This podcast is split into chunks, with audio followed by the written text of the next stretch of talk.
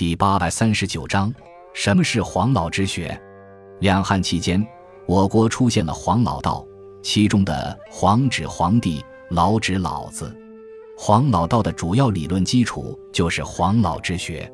黄老之学大约产生于战国中期，西汉初年，由于经历长期战乱，民不聊生，当时的统治者吸取秦王的教训，推行无为而治，即轻徭薄赋。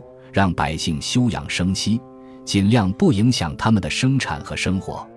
结果，西汉的国力逐渐强盛，史称文景之治。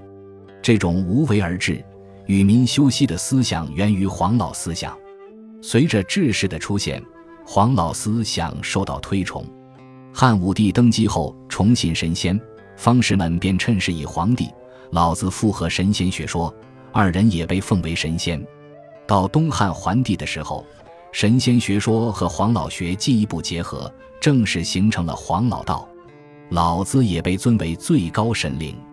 黄老道所尊崇的皇帝老子，后来成为道教所信仰的至尊之神。黄老学说成为后世道教的正统理论。